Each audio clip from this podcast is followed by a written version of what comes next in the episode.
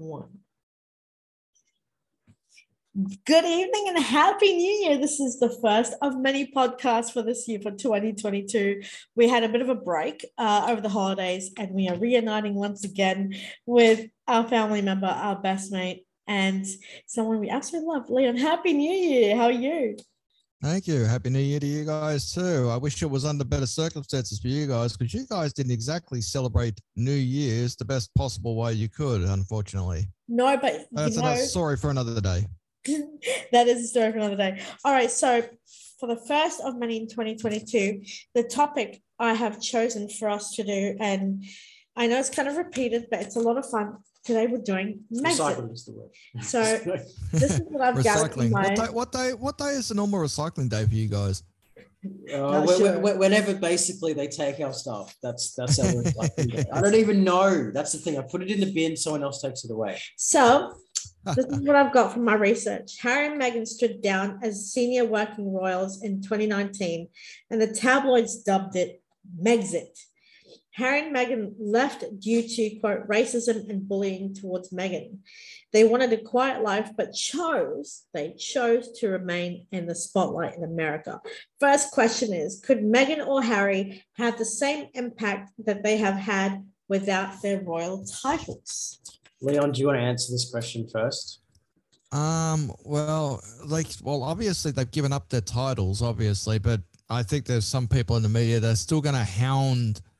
They're still going to hound Meghan and also Harry. But I know Harry's been wanting to get out of that spotlight ever since Diana died, because I remember his reaction to it. He was furious that the media hounded Diana into the ground, unfortunately, and now they're doing the same for an American woman, unfortunately, and I'm assuming he's thinking that, you know, the media are going to do the same to Meghan as what the British tabloids did to Diana, and that's what I'm worried about. You know, if it actually happens, that'd be a sad story.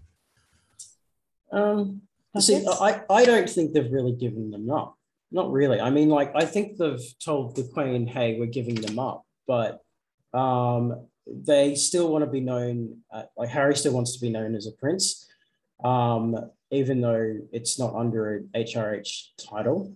And Meghan still wants to be known as the Duchess of Sussex. So they're not really giving up many titles here. I mean, they're still wanting to hold on to their royal title. So I question, like, we all know that Meghan's a star, and that she's made her way in Hollywood and stuff like that. But I question, if she was to go and start up her own charity, would it be as successful with her just doing it under her own name, not as a royal or ex-royal, but just her under her own name? And would Harry, if he was stripped of all titles that the royals had given him, even if he was born into a royal family, if he was just some Joe Blow off the street, would anyone really take him seriously?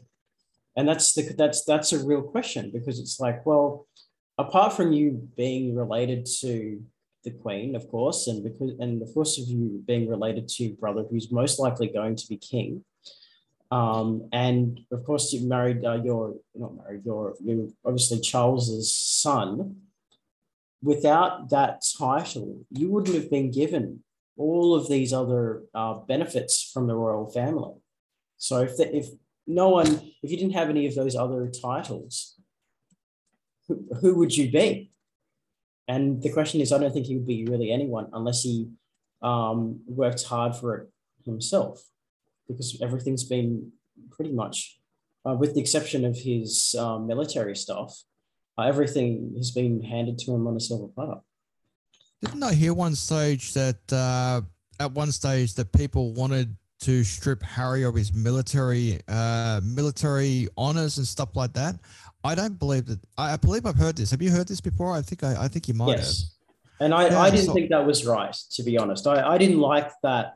The Queen just decided to strip Harry of his military honors, because he fought alongside real soldiers, and he fought in real battles. And I didn't think it was right that he would just have his military titles just taken away from him, or military medals taken away from him when he clearly earned them.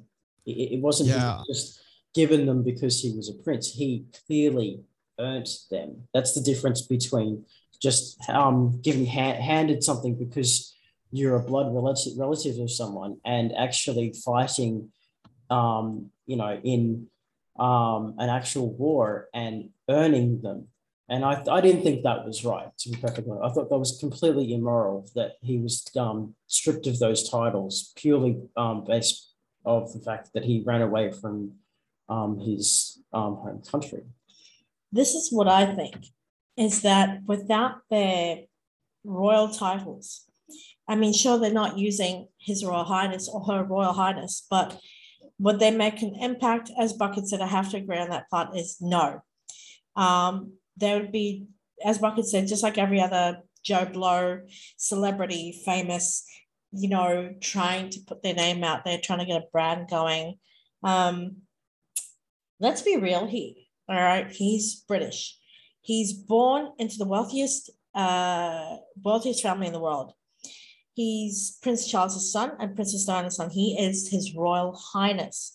Even though he no longer uses that title, on the birth of his children with Lilibet, Lily Diana, and his son Archie Mountbatten Windsor, on their birth certificates, he's known as His Royal Highness Prince Henry, Harry, Duke of Sussex.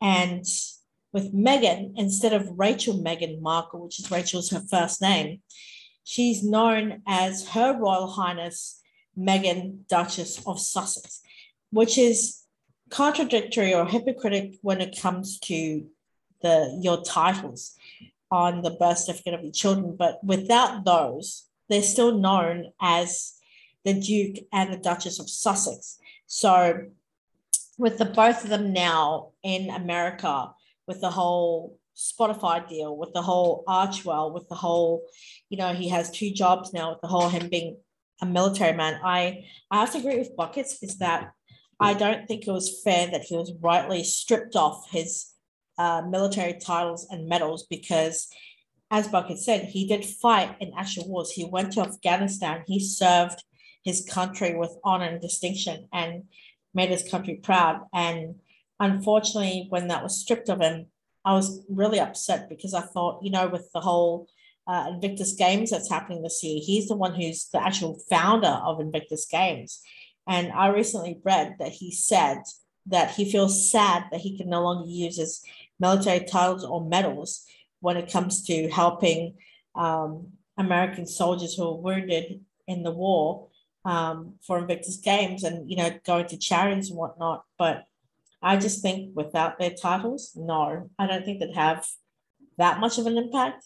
I mean, let's look at it this way. She's an American actress from Suits, and she's a self-made millionaire. But the thing is, marrying into the royal family is, with them stepping down. I mean, dare I say this is just an opinion, and I don't want to offend or upset or anger anyone, it's just my opinion, but the whole Prince Andrew scandal, this is what bothers me the most, is why is Prince Andrew allowed to keep his Royal Highness title, his military medals, his military titles, the Duke of York? Why is he allowed to keep all of that with everything surrounding him?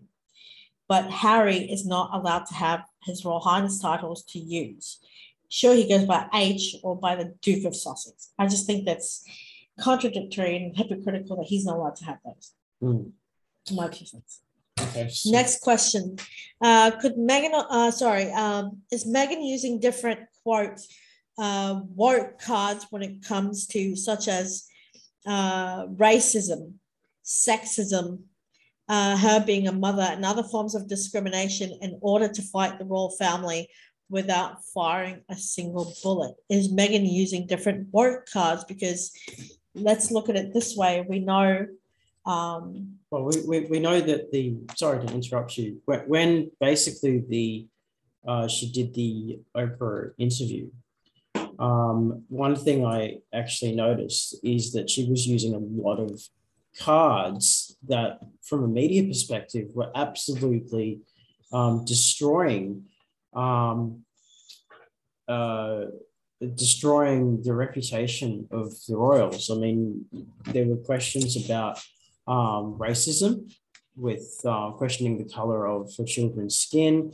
They were using the pregnant mother card, saying, yeah, she's discriminating or whatever. That she was using what I found interesting was the fact that she was using the sex card, like she was being ultimately discriminated against because she was a female, which is very post-feminism. There are lots of cards that she was pulling out that a lot of people in this day and age are very sensitive about, that would just naturally support Meghan as this warrior, or this warrior that's being victimized by an institution, that the royals just really didn't know how to fight, except to say, we're not racists, we're not sexist, we're just human people, we're a family. And unfortunately, because it's been an institution that's been going around for hundreds of thousands of years, people pretty much like to take the side of like to take Meghan's side, because she's now seen as a victim for feminists, as opposed to a powerhouse. But I think secretly Meghan is an absolute powerhouse, but she plays out the role of a victim. What do you think? Yeah, I actually believe that you're right about that. But my issue with a lot of the stuff is she's playing they're all playing the victim card. But the problem is, when we started hearing that victim card being played in Australia, I would have heard it about 2010 maybe. I think it might have been the Julia Gillard era or something like that, where Julia Gillard would say that I'm going to call out sexism when I see it.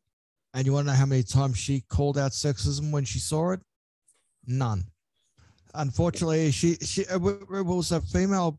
If there was someone being sexist to a female, then she would call it out. But if a female was being sexist to a male, do you want to know how many times it was called out? None. My problem is the sexism card has been played so much. It has been overflogged in recent times that people are just tired of it. They're delusioned. I can't remember what's the word I'm looking for here.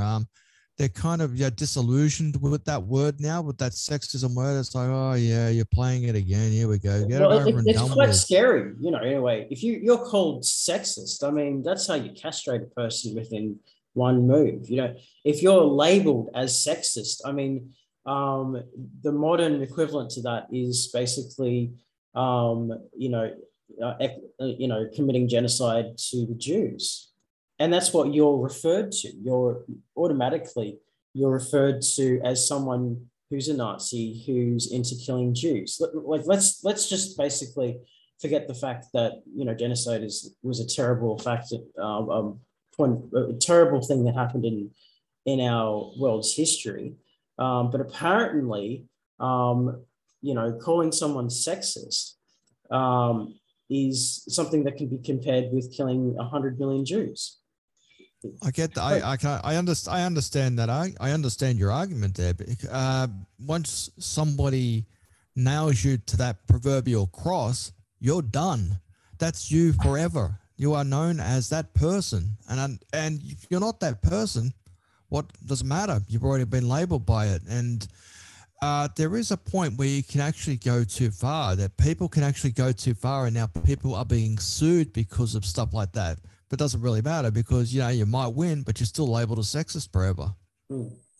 What I think is, I agree with both of your valid points. You're both very strong at that. What I think is that Meghan, before she joined the royal family, she was already doing stuff for UNICEF. She was already speaking at women's conferences, the UN conferences, global impact changes, and in the royal family, if you join the royal family, you no longer get to vote. You no longer have a political voice. You follow decades and decades and decades and centuries old rules and formats and regulations. And when, take for example, Catherine was, you know, dating Prince William. It took him 8 years to propose to her. And then she joined the royal family, done the whole etiquette classes, princess classes. And, you know, now Catherine's voice is more prominent because she's going to be queen consort one day. And she's done the royal family proud. But Meghan, I think, as Philip said, she's a powerhouse. And she's very outspoken politically.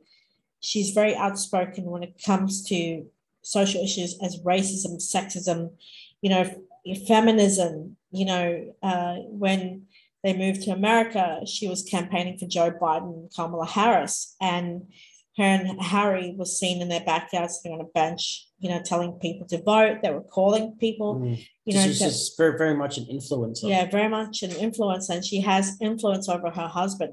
And the royal family did not see that as something good. And, you know, trying to warn Harry and saying, listen, you're a member of the royal family. You have no say politically. You have no voice. And the fact that, you know, when Bucket said, yes, sure, you know, when it came to the color of the skin of their child, to being racist towards Meghan, to, you know, the bullying from the paparazzi, the bullying from the UK tabloids. Mind you, she's actually won a few cases now. And recently she won a case against the UK tabloid where they had to apologize. Take back. Yes, I remember that. And pay her out. Wasn't that a front page headline or something that organization that had been successfully sued by Meghan? Wasn't that the main headline on their paper that they had to forcefully apologize? That's right. For the outrageous comments that they've made. That's right. This is why the tabloids. I don't read the tabloids, to be honest. That's just gossip. Most of it's crap. I mean, who was it? Doesn't there an incident with Rove McManus or something lately, or something in Australia? Or I can't remember which celebrity it was, but the point is, he openly said that it was garbage, and he sued him. I think he sued an Australian tabloid as well. But I don't like the idea that, you know, Harry and Meghan are telling people, you know, to go out and I suppose in a way it's a 50-50. This is a 50-50 to me, right? The royals, or in this case Meghan and Harry, you know, telling people to get out and vote, that's fine. I agree with that. But they have no say. They shouldn't have any say on who to vote for. They should not be telling people which way to vote. They should vote without. People are going to go voting in an election. You vote with your heart. You know, what you believe, not what people are trying to tell you. Like, everybody vote here and we could take this person out. No, you vote with your heart, not with what people tell you to. Well, here's a flip side of the coin, right? What if Harry and Meghan supported Donald Trump? Actually, good question. And, you know, so that means all these people that basically see Meghan as this feminist powerhouse, right, that basically see supporting Donald Trump might actually vote for Donald Trump because they support Meghan. So that's why it's really interesting that I don't think that Meghan or Harry should really have any sort of influential. You mean influential role? Voice in politics at all, because they're banking on wokeism. Okay. You know, to basically choose their noble seat on who should win the election. And it's actually quite scary because, I mean, money can be moved over very easily to say Meghan and Harry to say, hey, I'll pay you guys like $1 million if you support me in your campaign. And purely based on that support, people will just vote for whoever Meghan and Harry support. It happens all the time. It's happened with Chuck Norris. It's happened with Arnold Schwarzenegger. There are so many are stars that have literally got money from politicians to say, I support this person. And then automatically they've become a massive powerhouse of influence. And that is basically the difference between a presidency and a non-presidency. Exactly. I wonder how many people it would have shifted. I don't know if it would have shifted many people if Meghan says, you know, vote for Donald Trump, because we have heard audio tapes of Donald Trump being, quite frankly, misogynistic, right? Ooh. We have heard that. And if Meghan said that, she'd be viewed as a hypocrite by the US media as well as the British media. We've also seen examples of Donald Trump producing 3 rape victims that apparently got raped by Bill Clinton. And a lot of people supported Donald Trump because he produced 3 rape victims of the Clintons. So that's another thing. And a lot of people would say, well, not that I want to talk about Donald Trump, because it's not really Donald Trump topic, but a lot of people... This is not Donxit. This is Megxit. But a lot of people basically said, well, there's a difference between acting and locker room talk, and there is. So influencing on political parties or people, again, is a really strong suit. And Meghan's been putting her hand in a lot of political parties against the approval of the royal family. Mm. And the thing is, you know, she's very, as I said, she's very woke. And Harry that the world knew, that fans knew, that people knew about the royal family, people loved Harry pre Meghan. He was never woke. He was always seen smiling, shaking hands, hugging people, you know, meeting his charity requirements, making speeches, photo ops, things like that. But marrying Meghan in such a rush that he's kind of taken on that sort of, I'm woke because of my partner.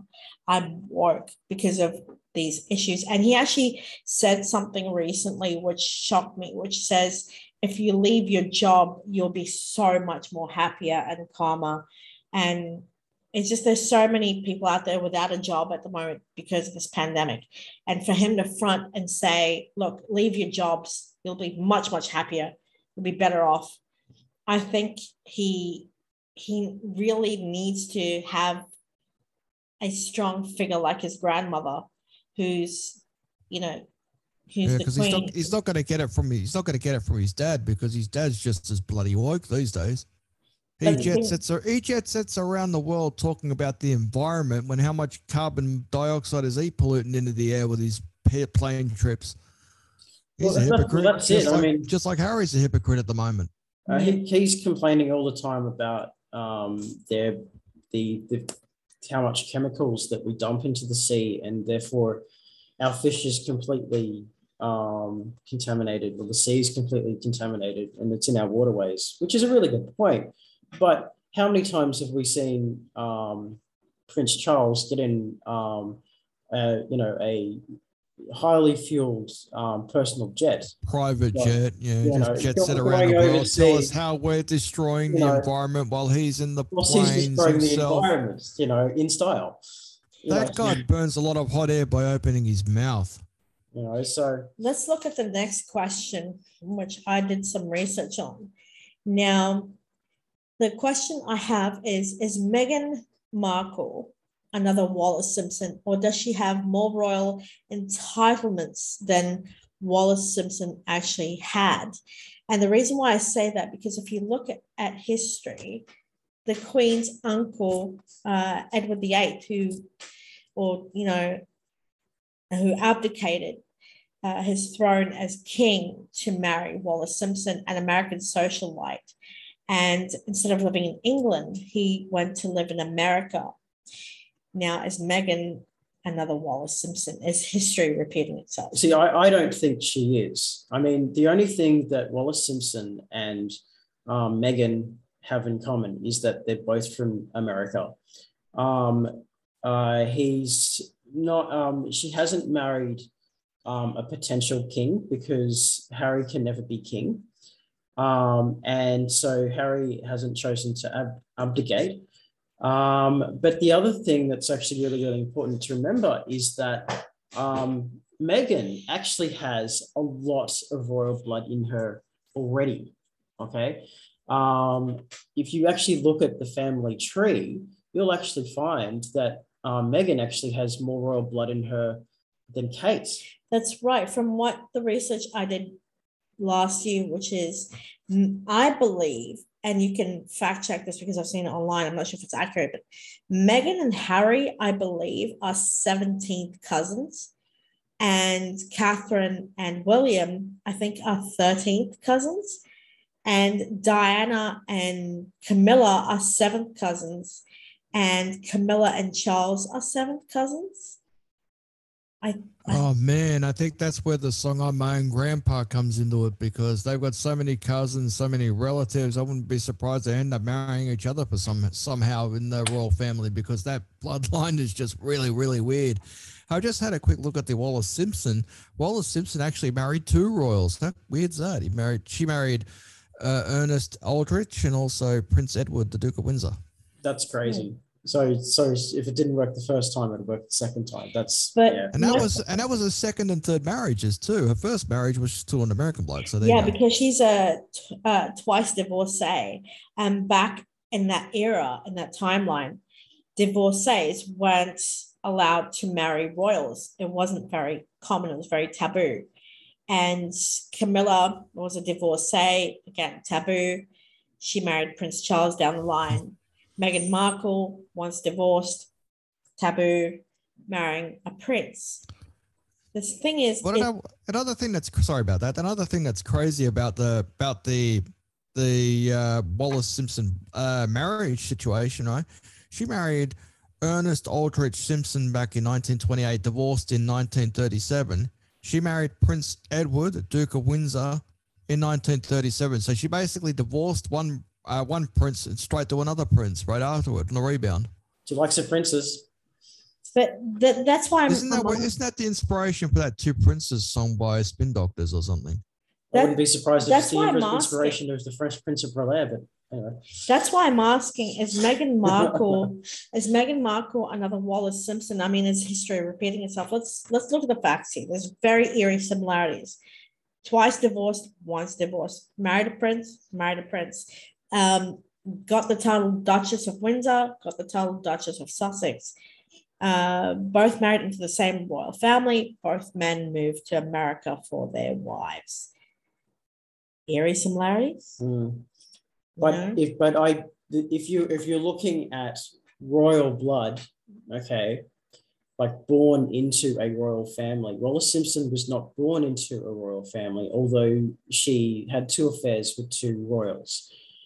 Meghan, however, was. Meghan has a lot of royal family in her. And if it wasn't for the fact that she was born in America, if she was born in England, there is a really, really, really high chance that she could have be maybe 8th in line to the throne or 9th in line to the throne if she married the right person.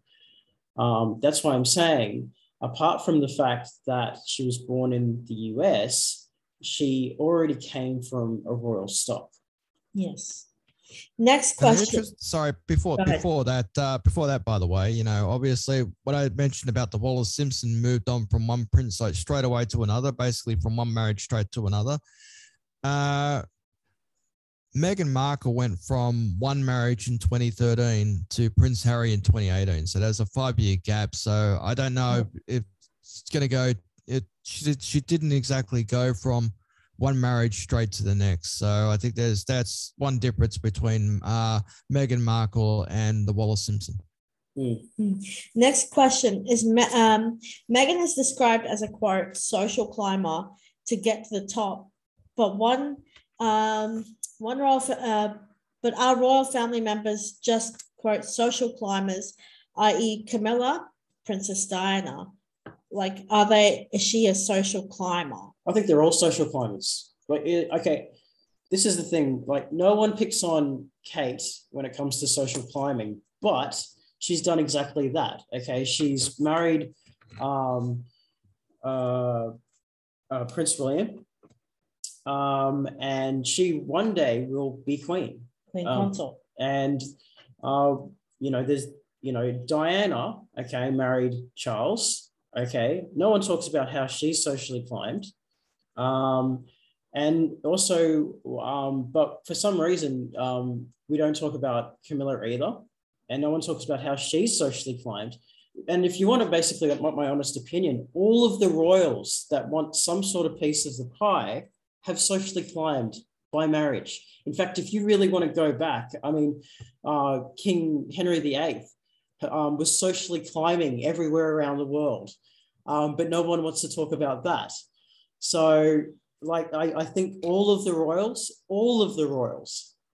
including the Queen herself, have socially climbed one way or the other. The reason why I think I asked that, Buckets, is because if we look at the facts, she could be labelled a social climber social climber, because don't forget, after they left, there was a book that was written on their behalf called Finding Freedom, and that book was explosive.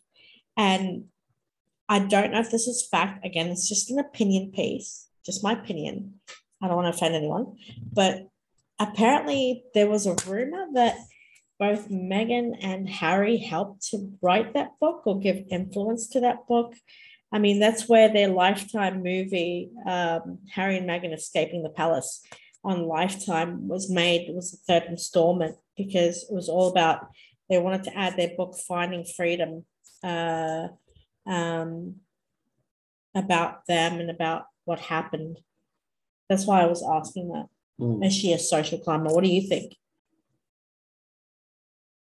I'm not exactly sure if she's a... well, as far as Meghan is concerned, I think she is, because she went from Hollywood to royalty. So whether or not, I don't believe she would see it as that, because that's how it inadvertently happened. She went from Hollywood to being a royal.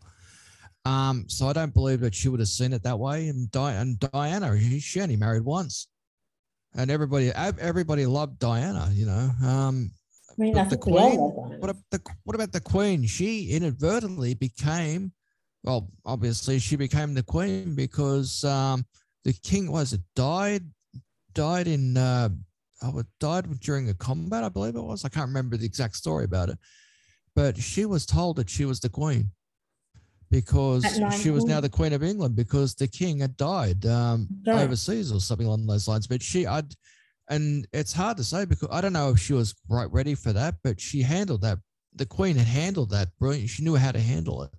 She was, but she was trained at birth. Yeah, she was trained by. But the thing is, right? She found out, if you have Netflix and you watch The Crown, all 4 seasons, at the beginning she was. I think she had just married Prince Philip and the Duke of Edinburgh, the late Duke of Edinburgh. They were in Africa or South Africa at the time, and they were holidaying, and she found out through a phone call from her home or from her office, and was told that her father had passed away, to come home urgently. And at the tender age of 19, she was just a teenager, not even 20 yet. I mean... She has... That goes along with what I was saying, yeah. Yeah, she has... The Queen, may God bless her, she's 95 now, and she's still carrying on like a trooper. She's still carrying on her engagements, whether it's face-to-face or whether it's via Zoom at home, meeting people, knighting people, speaking to people, you know, having people, you know, interviewing them over Zoom. You know, she even said in her speech... I dedicate my service, should it be long and short, to your service. And she dedicated her service to God, to the Commonwealth, and to the people of the Commonwealth. And that includes England, Australia, New Zealand, wherever she was. And God bless her, she's as strong as ever. And I think this is what upsets me, is that's why I'm 50-50 on the whole Meghan Markle thing, because her brother was recently on... VIP Celebrity Big Brother VIP Australia, and he... Please don't tell me you watched it. Yeah, I did. Of course we did. But the thing is, there was an episode, if you look at it, which connects it to Meghan and Harry, where he was asked about Meghan, and he even wrote her a letter in the diary room. He wrote her a letter. And I do follow him on Instagram, Thomas Markle Jr. I think he's very, very well-spoken, very educated, very smart guy, lovely guy. And the thing is, whether she's your sister or stepsister, writing that letter, it wouldn't have reached them, to be honest. They would have sent it and it would have got rejected and sent back. Yes, but that's not the point. The thing is, it's been on television, and they would have watched it on television. And I think that whether it's on an actual physical letter itself, or basically it's on film, all of the press have heard about it, and therefore they have heard about it. I don't think they're completely ignorant to the press. Just like I don't think I absolutely believe that Donald Trump was basically I'm talking about Donald Trump again. Yes, it's a Megxit episode. Well, I mean, everyone in Hollywood was watching Big Brother, Celebrity Big Brother, because you had two politicians, one conservative and the other one Democrat, and they were wanting to know what exactly everyone's saying. So if it can reach someone like Donald Trump in an instant, it's definitely going to reach Meghan in some way, shape, or form. Donald Trump would be the kind of person that if somebody talked about him, he would respond directly. He would respond pretty much instantly. But as far as Meghan is concerned, they would have Buckley's chance of Meghan responding, or because we all knew. I mean, even Stevie Wonder saw that coming. Mm. Yeah, everybody knew exactly what was going to happen. We knew that somewhere along the line there was going to be a Meghan question in the VIP Big Brother. I must admit, I didn't watch it because it was probably rated so poorly. I think it was rated 18th out of 20th the whole way through the season, so it didn't exactly rate that well. But anyway, the point is, right?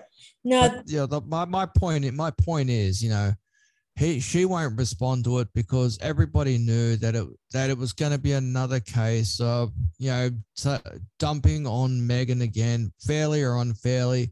In this case, unfairly, because Channel 7 knew what they were doing when they brought this guy in. They knew that it was going to happen.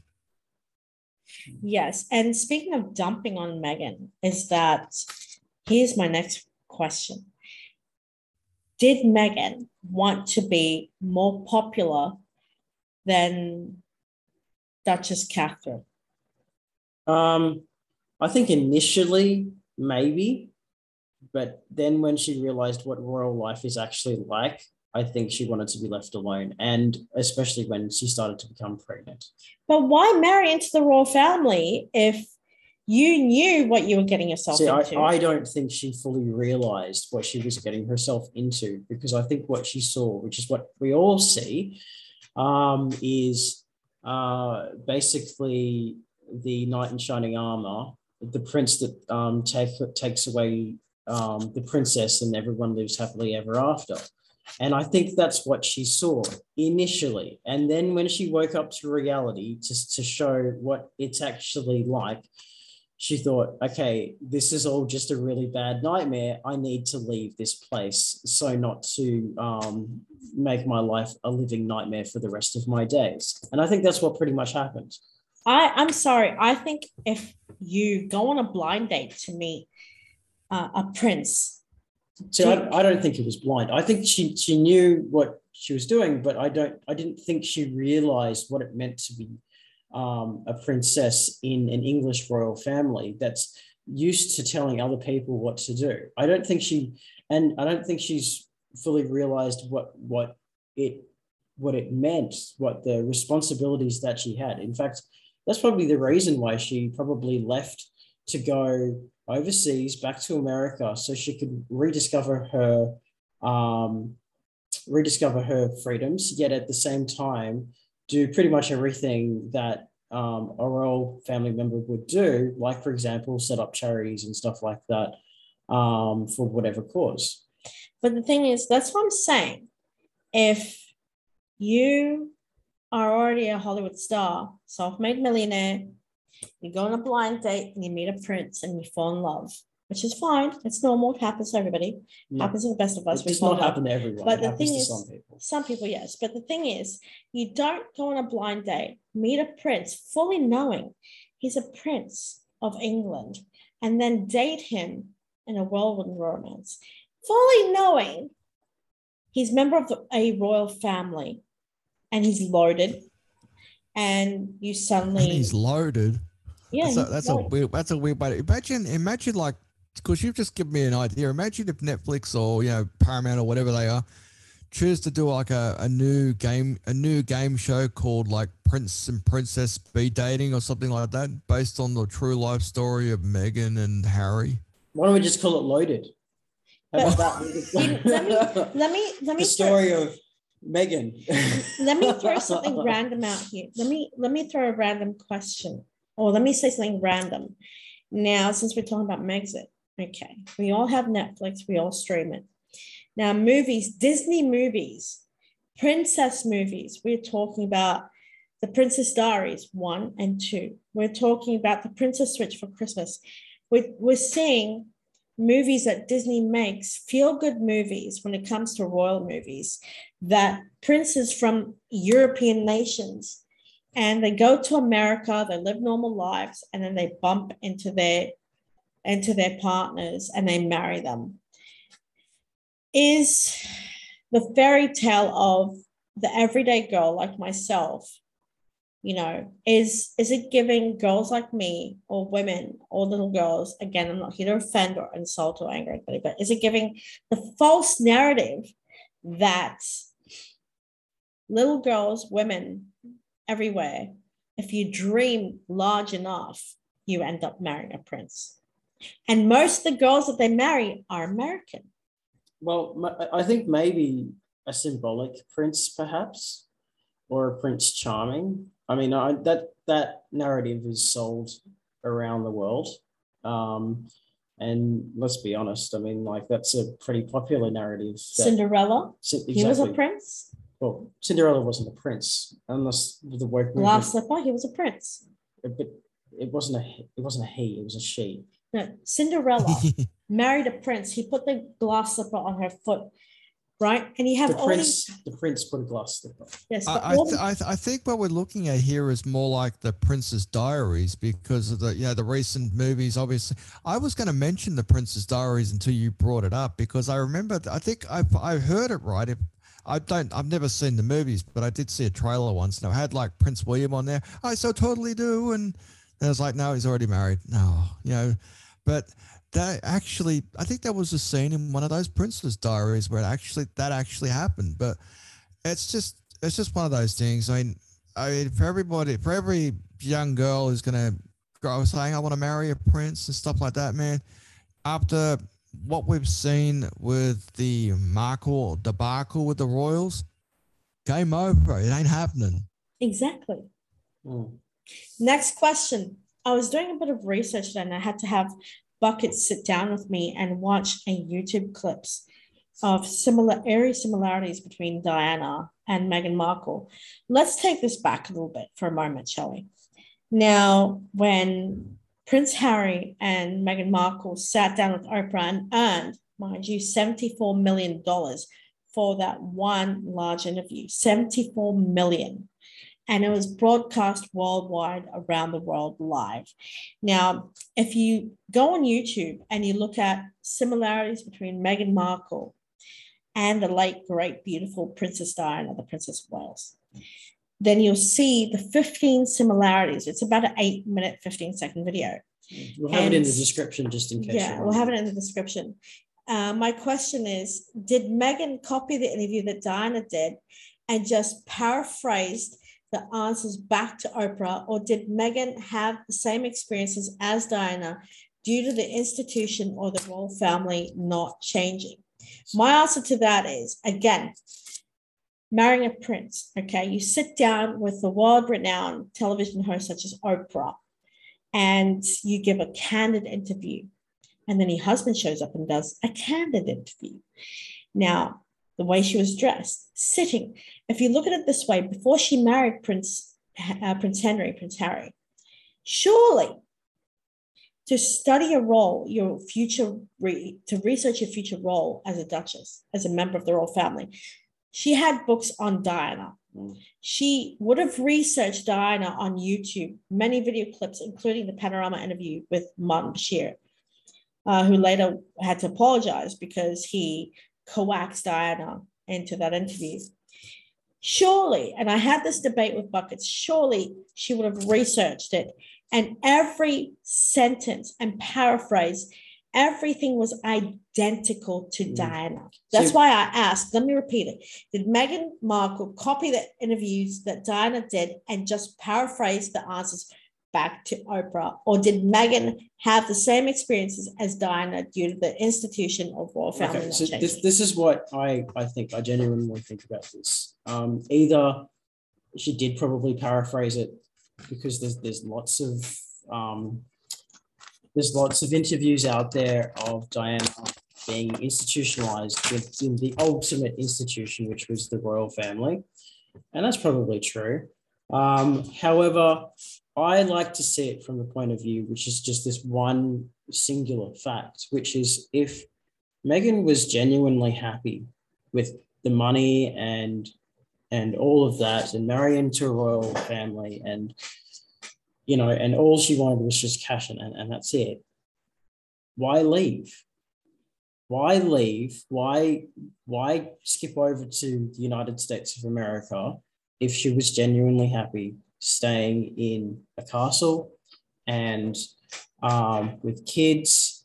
So I think that she probably had the same experiences as Diana because the institution hasn't changed, and how that they deal with their princesses and their princesses hasn't changed for a millennia. It probably hasn't changed at all. And she's just experiencing the same problems as Diana. And she, instead of having the same fate as Diana, which is Diana car crash,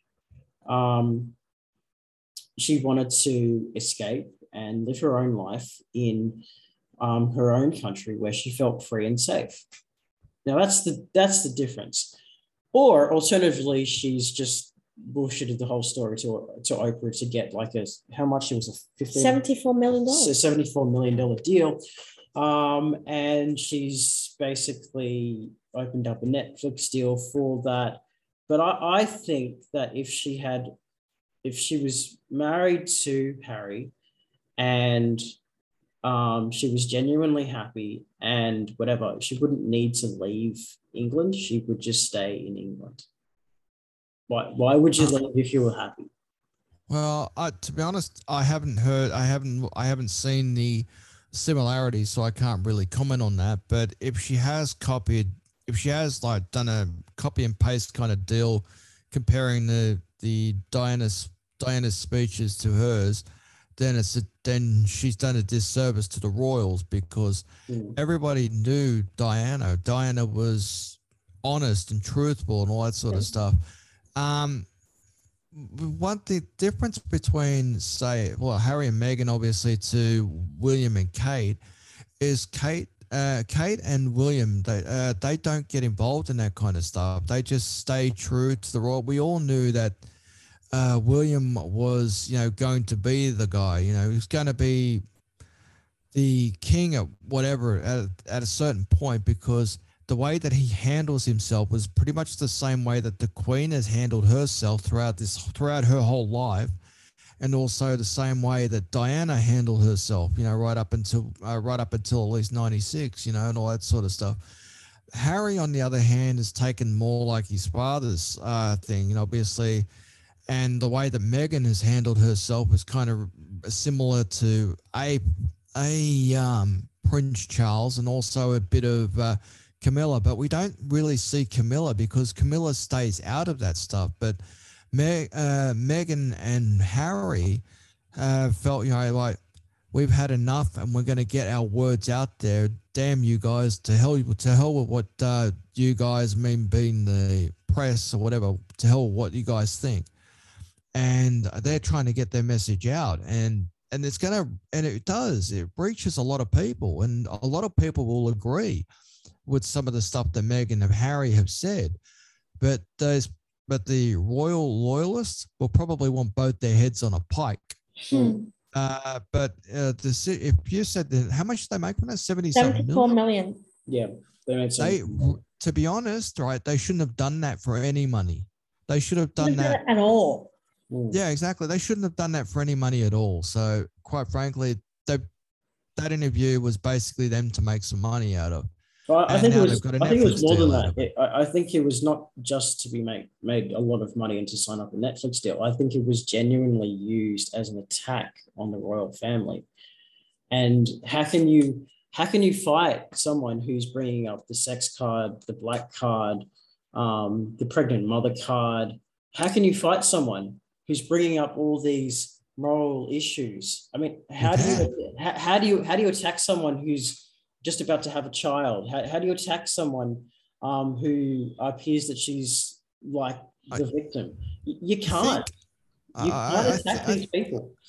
I think in Harry's defense, I think Harry, the way that Harry was intending to handle this was A, to take a shot at the British tabloids and how they've treated the royals, and the royals don't make it their business to go after the tabloids. But I think the way that the tabloids went after Diana was probably the trigger of why Harry is going after him this way now. You just brought up a valid point. And that's what I wanted to tell you before we finish the segment, is that I think I see two brothers who are at war with each other, right? And their wives are at war. Now, whether that be true or not, and that's fact or fiction, we don't know. Let's hear your point of view. But the thing is, right, William has been groomed to be king. William has been given centuries of responsibilities on his shoulders. He's going to be king after his father. His wife will stand beside him as queen consort. So he has a responsibility to defend the royal family.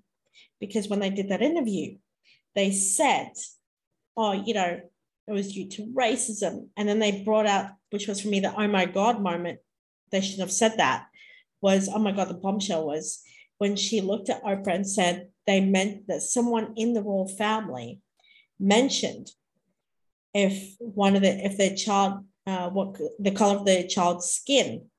When I sat back and watched that, I was like, oh my God, this is going to blow up in the royal family's face. This is going to be something that will haunt them for the rest of their lives.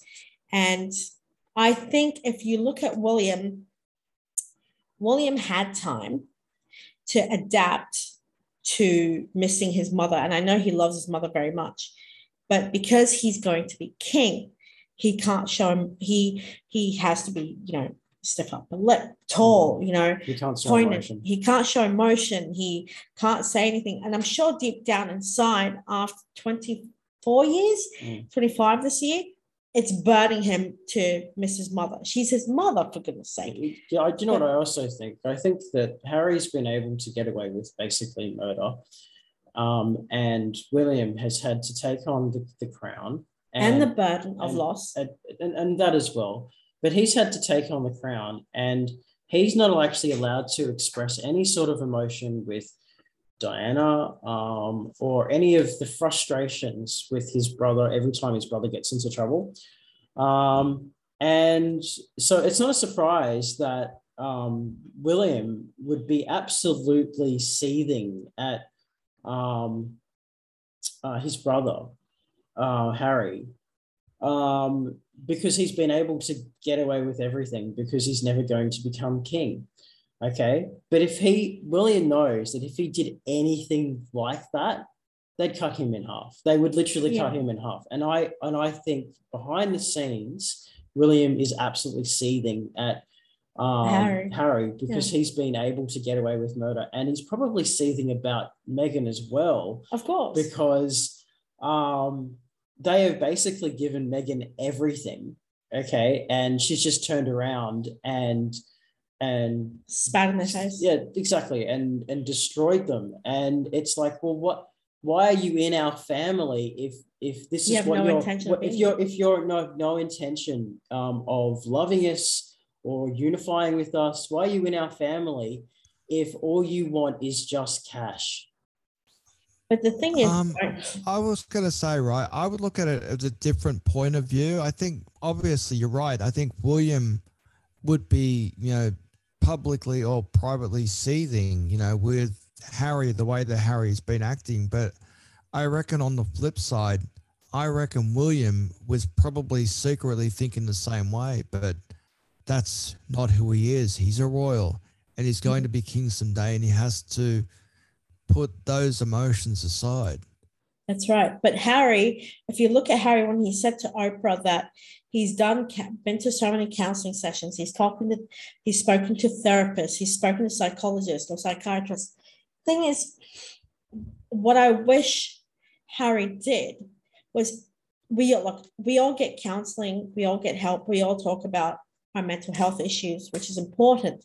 It really, really is. But he shouldn't have mentioned that publicly on a broadcast television show live around the world, saying, oh, my therapist said this, my psychiatrist said this, I've been to counseling and, they've asked me to openly talk about it. No, do not talk about what your counselor or your psychiatrist tell you. That is personal information for you to deal with. But here's the one thing I want to say is that, as you have said, and Buckets have said, William has had time to adjust. Harry, to be honest, was younger than his brother when their mother passed, right? So deep down inside, again, this is just my opinion, I'm not here to insult anybody or offend anybody, but deep down inside, I don't think Harry has actually grieved the loss of his mother. He's been told, you're a prince, you've got to bottle all that stuff up. You can't show emotion. You have to have a stiff upper lip. You got charities to go to, photo opportunities, shake hands. You cannot cry in public. You cannot say anything in public. You are to keep quiet. And I think it's gone to a point where after meeting Meghan, he's finally bottled everything up, and without grieving, mentioning counselors and psychiatrists or therapists, I think now he's slowly starting to grieve his mother's loss. I think Harry, being younger, he was in shock for so many years. And he's always said, oh, one foot has been out the door and one foot has been in. So he either wants to be part of the royal family or he doesn't. He wants to do duty, but he doesn't. I think there might be some file footage somewhere where you actually see Harry, right from 1997, circa 1997, where the anger was in his eyes. You could see it, but he was been bottling it up. And now that he is out over in America now, he's living a quote unquote normal life as best that they can. Now he's seeing that as an opportunity to, get that out of his system, because eventually, there'll be nothing else for him to talk about, and he will get it all off his chest and he will feel a lot better about it. But unfortunately, a lot of damage is going to be done to the royals and the royal family and the media and the British media and the tabloids. A lot of damage is going to be done before Harry is done. Exactly. Now, the thing is, I'm secretly wishing and hoping that the brothers talk to each other, whether that's privately on Zoom or via text messages or phone calls, speaks to his brother and tells his wife, listen, I'm part of this family, and I know we have children, but I'm part of this family as much as you are. And it's her influence over him to leave his family, leave his life behind, and start a family with her, bless him. But the thing is that all this power and all this, responsibility, he needs. His grandmother's 95, bless her. May she reign over everybody, may she reign forever.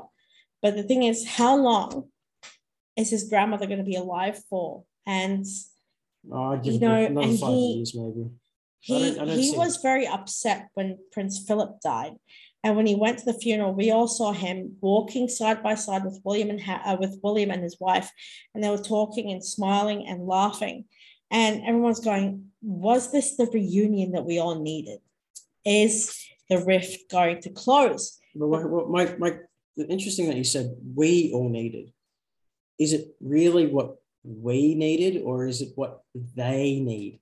And I think that's a good point. I see, the reason why I say that is because I think there has been way too much media attention on the boys and the rest of the family to the point where they haven't properly grieved, as we've discussed. And I think they just need a break from that. And I think they need to sort out their issues, or they're just going to continuously be like any other broken home and continuously fight and bicker and whatever. It's just on a larger scale because they're a royal family, and everyone's wanting to get the goss and the scoop and whatever. And it's just like one big drama on television. I think the media is playing too much into that, because, brothers do argue, brothers do fight. That's the natural evolution. Sisters fight and all that sort of stuff, but they're still family and they still talk to each other. I don't believe that there is that kind of rift there. I believe that this is just all hyped up for the sake of getting a scoop. I don't believe it at all, but I do believe that they do communicate with each other. And I do believe that, like you said, I do believe that they do communicate via Zoom at the moment, because obviously doing international travel right now is just way too risky. So I think, thankfully, the people created stuff like Zoom, Skype and all that sort of stuff. So even if you can't see each other, personally, you can still contact each other by video link, what we're seeing right here. My last question for this topic is, will we see the Duke and Duchess of Sussex at the Platinum Jubilee of Her Majesty? Will we see them for Trooping of the Colours this year? Will Harry and Meghan make the trek with their children in tow, or will Harry go by himself and celebrate the Platinum Jubilee, or will he be stuck in America due to the pandemic, the ongoing pandemic? I reckon he'll be stuck in America due to the pandemic. And I don't know if she'll even make her Jubilee, to be honest. I think she will. She's extended, from what I read, is she's extended an olive branch, an open invitation for them and the children to make an appearance at the Platinum Jubilee. After all, she may be the Queen, Her Majesty, God bless her, but she's his grandmother, and they are her great-grandkids. She's entitled to see her great-grandkids, so I hope for their sake that they go. But the question is, will the Queen live long enough? Of course she will. To see them? Of course she will. That's the big question. Her birthday's in, 4 months? She'll be 96. We'll see what happens. We'll see. I think another thing we might want to look at, right? Think of it this way: if it was last year, if the Jubilee was last year, you would understand, if they chose not to go, because that was when this pandemic, really started gaining legs, or at least a couple of years ago, I should say, a couple of years ago, if. It was a couple of years. That's it. It was a couple of years ago. Then I would understand them not going, because the pandemic was something new and nobody knew what to do and how to handle it. Now there's more of an understanding on how to handle the pandemic right now. I would not be surprised if Meghan stayed. Meghan and the family might stay, but to be honest, I reckon they will all go. Because it's the Jubilee. I reckon they will all go, even if they have the hotel quarantine for 7 to 14 days or whatever it is they do over there in the UK. I reckon come hell or high water, you will see the royal family there, even if it is for one last time. Exactly. Okay. Well, before we end the session, do you want to ask number 8? Yeah. So my last question, and this is to our new subscribers, current subscribers and viewers that I'd like to welcome. This is for them. So if you're a subscriber or viewer, welcome. This question is for you. To our audience, on behalf of all of us, What do you think? Okay, what do you think? Is Meghan another Wallis Simpson, or did she paraphrase Diana's interview? Is Meghan using too many woke cards against the royal family? What we would like, on behalf of Leon, myself, and Buckets, what we would like you to do is, once the video is up, in our comments section when you subscribe, is to leave us some comments, okay? Leave us some comments and let us know what you think, because your voices and your thoughts and feelings and emotions are very important to us. It carries us. So to the audience, with this question, we'd like to know what you think. And please don't forget to subscribe. There's a little bell there. Make sure you click that. Invite your friends and just leave us some comments, and make sure you keep up with us. Next week, we'll be back with another fresh topic. We are gearing up for a special 2022 Cat Space. So, you know, what do you think about this topic? And we all hope you had fun watching us and listening to us and letting us know what you think. Thank you, Leon, so much for joining us for the first. No doubt. You might see more of this template I've got going here. Who knows? Yeah, I love it. Yeah, actually, I even feel like I'm in an oven. It's beautiful. I feel like I'm on TV. I mean, it feels like we're on TV, doesn't it? Yeah. I think this will be, do you guys like the new template? Let us know. We've got plenty of other topics coming your way for 2022. Happy New Year. Please stay safe. And thank you for joining us today. Until next week, we have another one prepared. We'll see you guys later. Thanks for joining us, Leon. Happy New Year. Bye, guys.